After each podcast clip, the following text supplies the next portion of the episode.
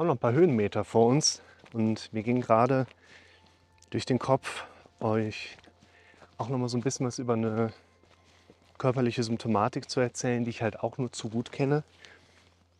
Nämlich nicht dieses Gefühl der subjektiven Atemnot, wo wir dieses Bedürfnis haben, nochmal so einen tiefen Atemzug zu nehmen, um dieses befriedigende Gefühl zu bekommen, sondern eher umgekehrt.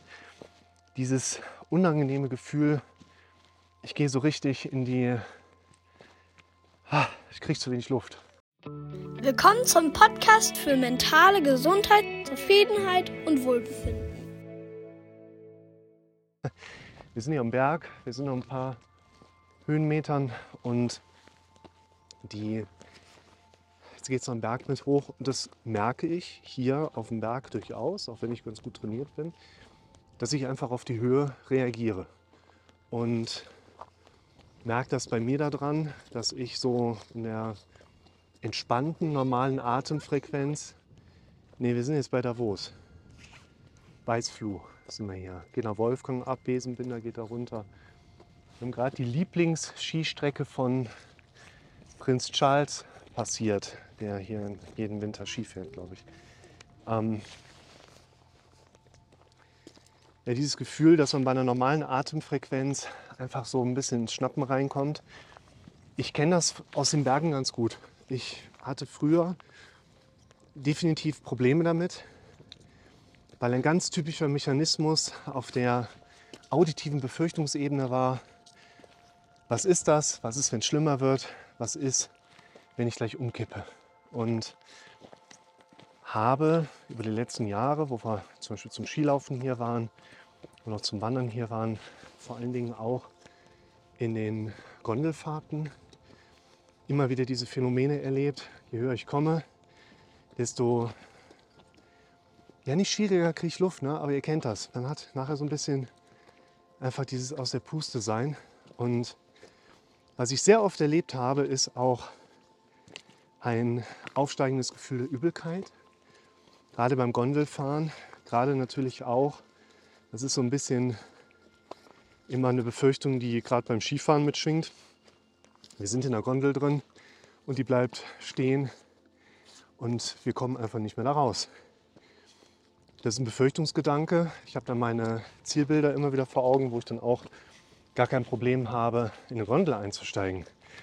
Trotzdem sind diese Bilder halt da. Ich wurde auch schon mal in der Gondel vergessen im Harz. Schöne Grüße gehen raus. Da kommt noch eine Google-Bewertung nach jetzt wie lange ist es her? Zehn Jahre. Und gerade hier in diesem Gebiet, wo wir sind, gibt es im Winterbetrieb Gondeln. Die sind auf vier Personen ausgelegt.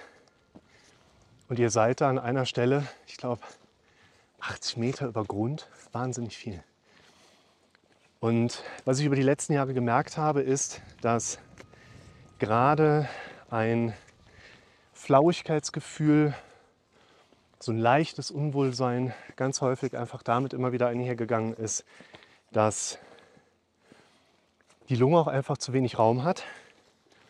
Ich habe da regelmäßig hier in den Bergen ein sogenanntes Röhmheld-Syndrom, nennt man das auch. Das heißt, Verdauung drückt mit einer Raumforderung, einer Raumzunahme von unten gegen das Zwerchfell. Und das engt die Atmung so ein bisschen ein. Überhaupt nicht schlimm, aber wenn man da so ein bisschen sensibel drauf ist, hat man ganz schnell so ein Unwohlsein mit dabei. Und ob das jetzt ein Unwohlsein in der Gondel ist oder ob ich jetzt gerade, so da müssen wir nämlich noch hoch, den ganzen Berg. Oh, schaut mal, wie die Wolken da drüber fetzen. Wahnsinn, ne? Letztlich ist es immer das gleiche Bedrohungsszenario, was wir da im Kopf haben. Was ist wenn? Das sagt auch mein Kopf mir mehr oder weniger automatisch. Und ich habe da, wie jeder einzelne von euch auch, ein gesundes Denken, wenn Befürchtungen hochkommen. Und eben auch die Notwendigkeit, mit den Befürchtungen umgehen zu lernen, die da hochkommen. Auch hier nochmal die wichtige Differenzierung. All die Befürchtungen, die wir so mitbekommen im Alltag, die hören wir, die haben wir aber nicht selber ausgesprochen. Wir sehen Befürchtungsbilder Die haben wir aber nicht dahin kreiert, trotzdem wirken sie. Es gilt, Bewertungsmechanismen zu installieren und diese zu trainieren. Wir glauben an das, was wir am häufigsten gehört haben. Früher hätte ich hier bei dem Pass auch gedacht, was ist, wenn mir gleich die Luft wegbleibt? Ich hätte mich hineingehorcht. Was ist, wenn es jetzt nicht physiologisch ist, also ungesund, was ich gerade erlebe, und ich hier gleich einen Abknicki mache? Wie weit ist das Ziel noch weg? Heute sind andere Befürchtungsmuster im Kopf, weil eben auch hier die, die zwei kleinen Spezialisten mit dabei sind. Was ist, wenn der eine hier irgendwie so einen Hang runter, ne? Schön rechts bleiben. Danke. Trotzdem, in dem Moment, wo ich dünnatmig werde, da kommt nicht mehr wirklich die Befürchtung hoch, was ist wenn, sondern da kommt so, ach, das haben wir gerade. Ich stehe in der Gondel, fahre den Berg hoch. Das geht ja hier in den Schweizer Alpen gerne mal mit einer Gondel auch 1200 Höhenmeter oder sowas hoch. Und dann merke ich auch, steigt so auf. Sagt mein Kopf so, ach so, ja, so, wie kommt diese Bewertung in meinem Kopf? Das habe ich mir gestern auch schon gesagt. Ja, aber wie habe ich mir das gestern dann schon so sagen können? Ja, habe ich mir vorgestern auch schon gesagt. Ihr merkt, die unterschiedlichsten Symptome, die unterschiedlichsten Phänomene sind immer wieder zurückführbar auf die Bewertungsmechanismen unseres automatisierten Gehirns. Problematisch wird es immer dann, wenn wir unsere, heute sagen, spannungsorientierten, automatisierten negativen Bewertungen unseres Kopfes stehen lassen. Unser Kopf sagt ja nicht, was ist, wenn das was Schlimmes ist, weil es wirklich was Schlimmes sein könnte. Unser Kopf sagt, was ist, wenn es was Schlimmes ist, weil unser Kopf die Aufgabe hat, immer zu sagen, was ist, wenn es was Schlimmes ist.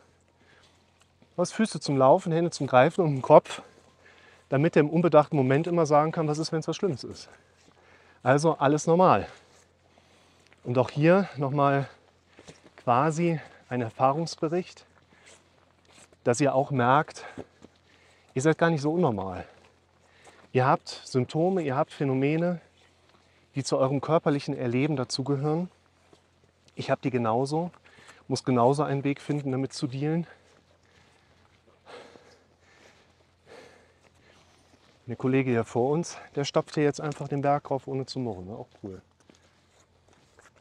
Da hinten kann man grob erkennen, da, wo ist der Finger, da, da sind wir gerade lang gekommen, da runter. Panoramaweg hier, wer es mal nachschauen möchte. Panoramaweg von Klosters nach Davos familienfreundlich, 191 Höhenmeter Unterschied nach oben. Abwärts geht es ein bisschen mehr, aber ich sag mal alpin. Und dann sind eben ein paar Spezialisten entgegengekommen, ohne wetterfeste Kleidung in Sandalen. Und hier oben ist halt auch wirklich schon mal so, ich zeige euch mal was. So, da geht's runter. Das ist schon Wahnsinn. Grün tut dem Denken gut. Grün ist gut für unsere Gehirnleistung und also ich erzähle jetzt keinen Quatsch. Ne? Grün ist einfach gut für aus der Studienlage heraus durchhalten. Wir sollten viel Grün in unserer Arbeitsumgebung auch mit drin haben. Aber das soll gar nicht heute unser Thema sein. Bewegt euch viel, bewegt euch viel im Grün. Und insofern, ich bringe mich jetzt noch ein bisschen aus der Puste. Bis bald.